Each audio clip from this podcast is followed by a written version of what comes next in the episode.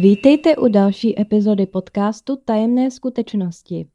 Minule jsme se bavili o příbězích reinkarnace, k čemuž mě inspirovala dokumentární série Surviving Death na Netflixu. Tu vám určitě doporučuji shlédnout. Dnešní díl je také inspirovaný touhle sérií a tak ještě chvíli zůstaneme u tématu smrti. Budeme se totiž bavit o zážitcích blízké smrti. Držte si klobouky na dnešní cestě do králičí nory. Smrt je něco, co čeká nás všechny. Kdy ale vlastně nastává? Kdysi se k ústům umírajícího přikládalo zrcátko, aby se zjistilo, jestli ještě dýchá. Zástava dechu a srdce byly považovány za jasné známky smrti. Dnešní moderní přístroje ale mohou srdce znovu nahodit. Naše legislativa definuje smrt takto. Smrt se zjišťuje prokázáním nevratné zástavy krevního oběhu, nevratné ztráty funkce celého mozku, včetně mozkového kmene, v případech, kdy jsou funkce dýchání nebo krevního oběhu udržovány uměle. Mozek začne umírat, když do něj přestane proudit okysličená krev. 20 sekund na to přístroj EEG který měří mozkovou aktivitu, vykazuje rovnou čáru. To znamená, že mozek není aktivní. Nejdřív člověk ztrácí vědomí a po pár minutách se v mozku začne hromadit oxid uhličitý. Nedostatek kyslíku nakonec způsobí odumírání mozkových buněk. Smrt mozku nastává zhruba po deseti minutách od doby, kdy přestal přísun kyslíku do mozku. Ačkoliv by lidé teoreticky měli být v bezvědomí, po celém světě se objevují neuvěřitelné zážitky, které byly pojmenovány jako zážitky blízké smrti. Jeden z deseti pacientů se zástavou srdce si projde zážitkem blízké smrti.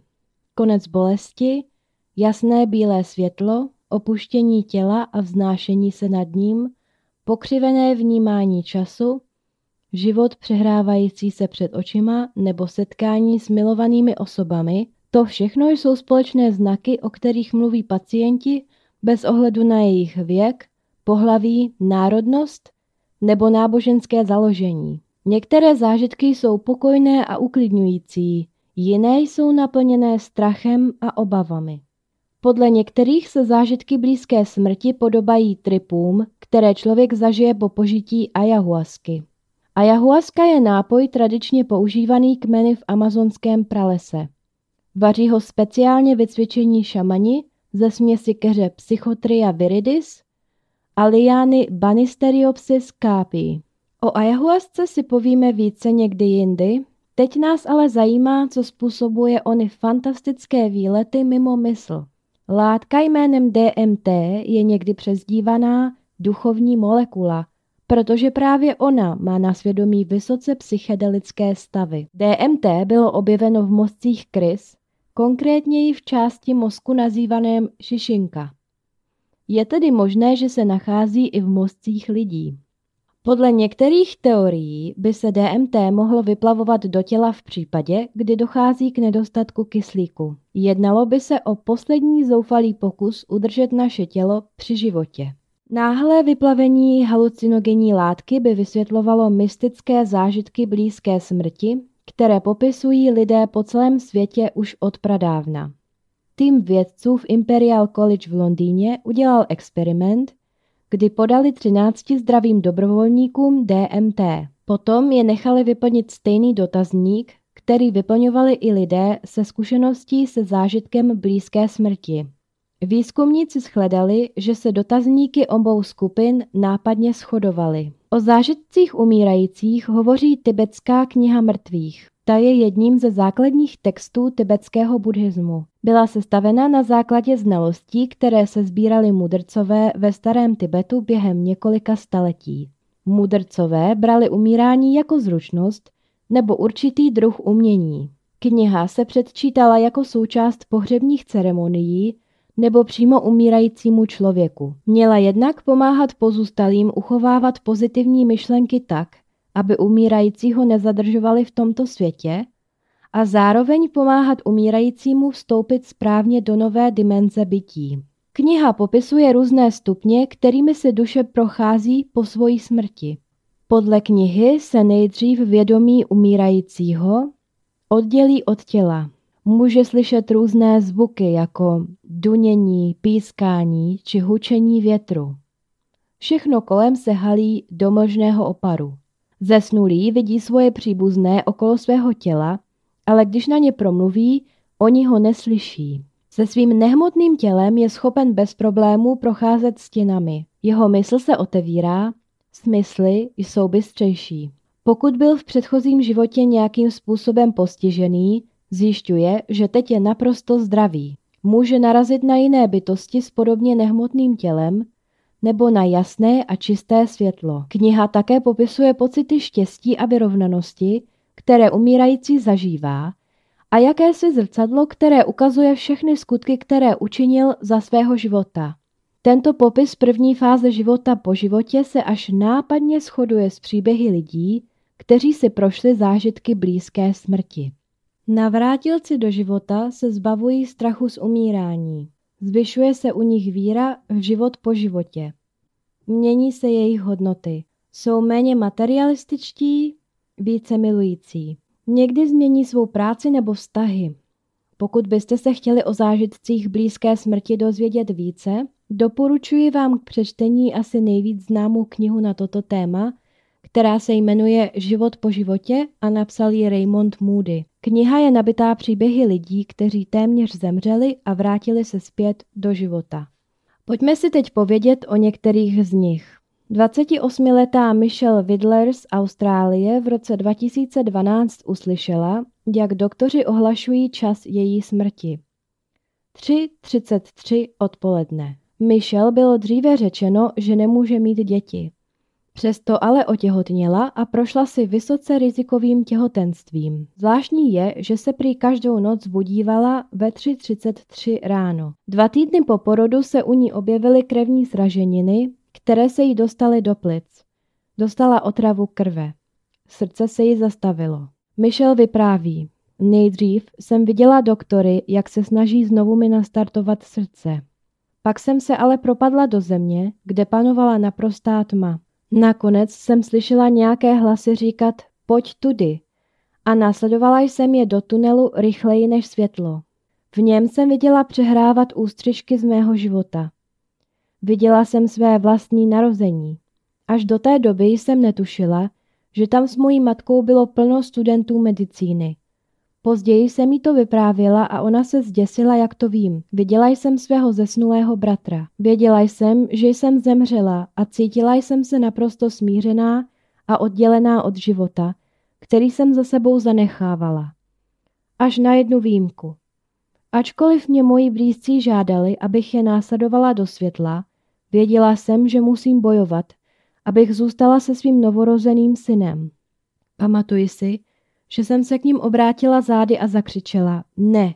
A potom jsem vyjednávala s vesmírem, abych se mohla vrátit a naplnit svůj životní úděl. Michelle trvalo šest měsíců, než se zotavila, ale byla šťastná. Prý vždycky měla vyvinutý šestý smysl, ale potom, co přežila svoji smrt, se ještě zbystřil. Michelle dělá lidem výklady budoucnosti, radí jim s jejich životním posláním, předpovídá kde a kdy potkají svého životního partnera. Pořádá kurzy, na kterých lidem pomáhá vyvíjet se v životě. Má prý více soucitu a trpělivosti a nahlíží na lidi jiným pohledem. Když se jí zeptali, co je to hlavní moudro, které po prožitku svojí smrti získala, řekla.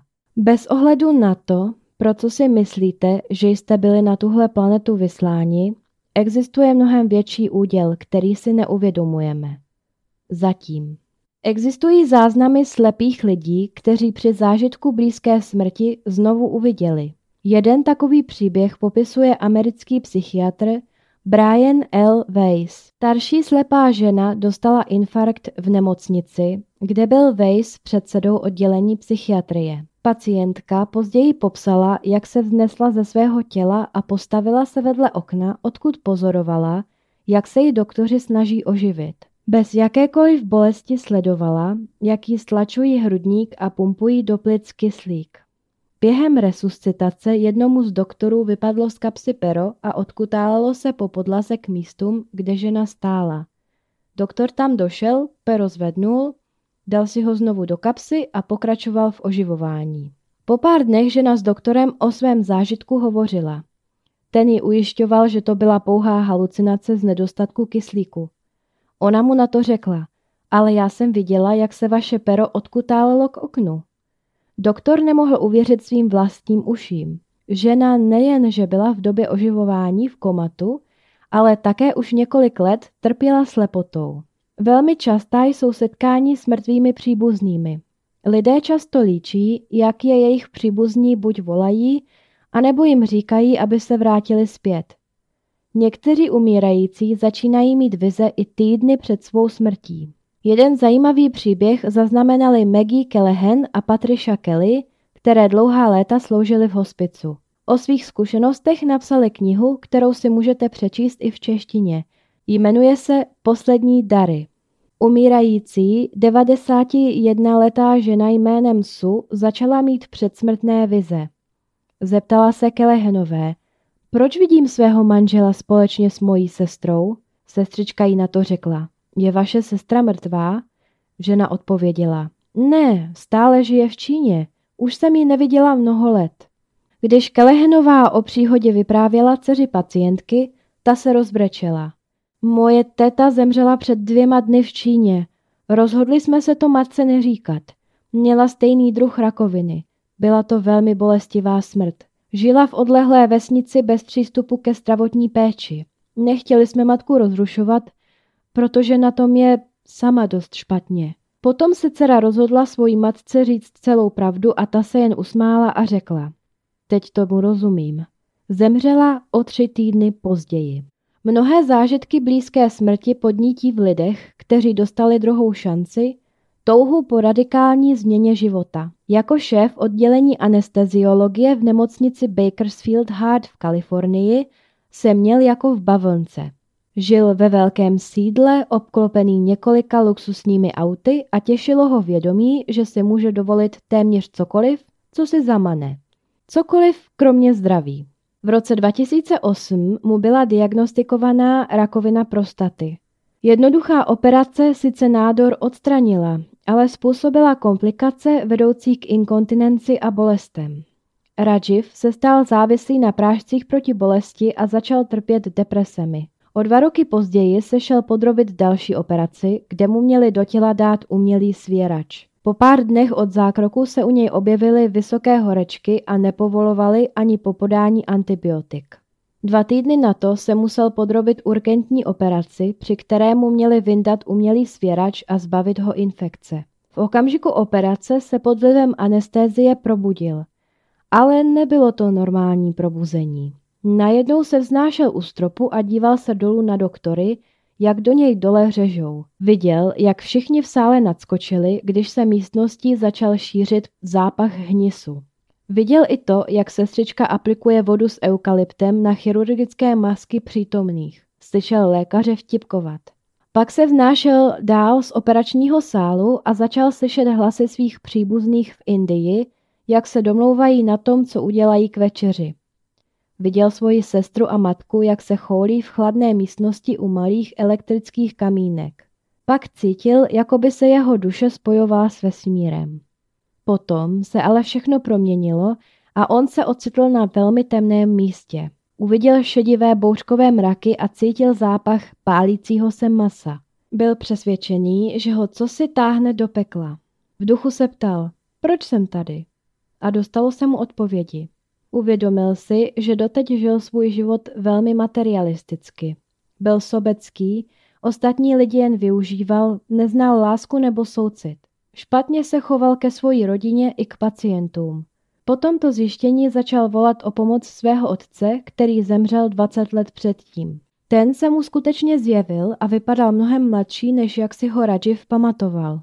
Jeho otec mu zopakoval slova, která už předtím řekl na své smrtelné posteli. Synu, pokud budeš udržovat své svědomí čisté a budeš k sobě pravdivý, vesmír se o tebe postará.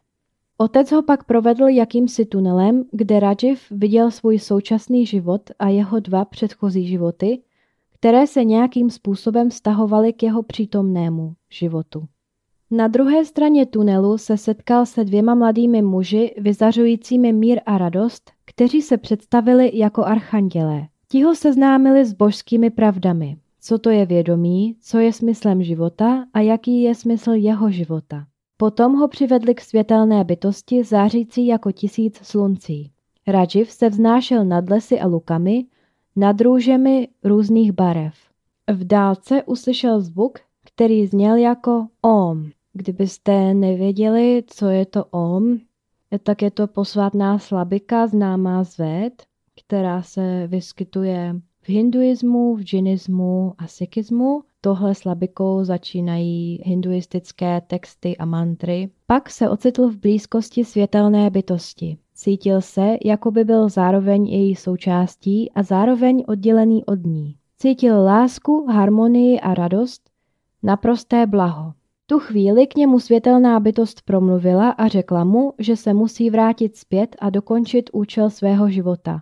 Ale místo materialismu se obrátí ke spiritualitě. Musí pomáhat lidem s nemocemi duše, depresí, chronickou bolestí a závislostí. Protože si všemi těmito věcmi prošel, může cítit empatii k dalším lidem, kteří se s nimi potýkají. Po uzdravení Rajiv odešel ze svého postu šéfa oddělení anesteziologie. O svém zážitku blízké smrti napsal knihu a začal praktikovat holistickou medicínu. A teď si povíme náš poslední příběh. 35-letý Adam Tapp pracoval jako zdravotník v Londýně. V únoru roku 2018 pracoval ve své dílně s přístrojem na vyřezávání dřeva, když dostal elektrickou ránu. Adamovo srdce se zastavilo na dlouhých 11,5 minuty. Adam později řekl, bylo to, jako kdyby někdo přepnul vypínač. Všechny moje smysly zahltilo 12 000 V přímého proudu. Byla to jedna z nejnesnesitelnějších bolestí, jakou jsem kdy zažil. Pamatuju si, jak jsem si pomyslel. Zabíjí mě elektrický proud. Adam měl štěstí, protože jeho kamarád právě dokončil kurz o bezpečnosti s vysokým napětím. Odpojil ho od elektřiny a zavolal jeho manželku Stefany. Ta byla sestrou kardiologie a okamžitě začala s oživování. Také i hned zavolali záchranku. Když záchranáři přijeli, vyvrtali Adamovi díru do ramení kosti a napumpovali ho epinefrinem. Dvakrát ho defibrilovali, než se jim povedlo ho oživit. Tap strávil 6 hodin v komatu, než se konečně probudil na jednotce intenzivní péče. Po probuzení promluvil o tom, co se s ním dělo během o něch 11 minut, kdy umíral. Bylo to jako probudit se ze spánku na místě, kde jsem vždycky byl. Neexistoval tam žádný strach, jenom naprostá spokojenost a štěstí. Bylo tam černo a vypadalo to tak trochu jako vesmír. Pak se prý přes něj přelila jakási frekvence a on uviděl geometrické útvary a vzory, které vypadaly jako benzín na vodě. Něco s ním prý komunikovalo pomocí myšlenek, pocitů a emocí. Pak jsem prostě začal upadat do látky vesmíru. Bylo to hřejivé, klidné a příjemné, řekl. Když se vrátil do svého těla, netušil, jak dlouho byl pryč. Kdyby mu prý někdo řekl, že 30 let, věřil by tomu. Prý se necítil ve svém těle tak úplně doma a trvalo mu několik měsíců, než se vrátil zpět do normálu. O smrti později prohlásil. To, co si z toho beru, je absolutní, jednoznačný pocit, že smrt se má stát. Možná není příjemná a možná ji nechceme, ale je doslova nezbytnou součástí života. Ačkoliv tyto okamžiky mohou být pro lidi děsivé, není to nutně špatná věc je vlastně hluboce krásná. Myslím, že k tomu není co dodat. Znáte někoho, kdo měl zážitek blízké smrti? Nebo jste dokonce sami něco podobného prožili? Dejte mi vědět. Doufám, že se vám dnešní výlet do Králičí nory líbil a uslyšíme se příště. thank you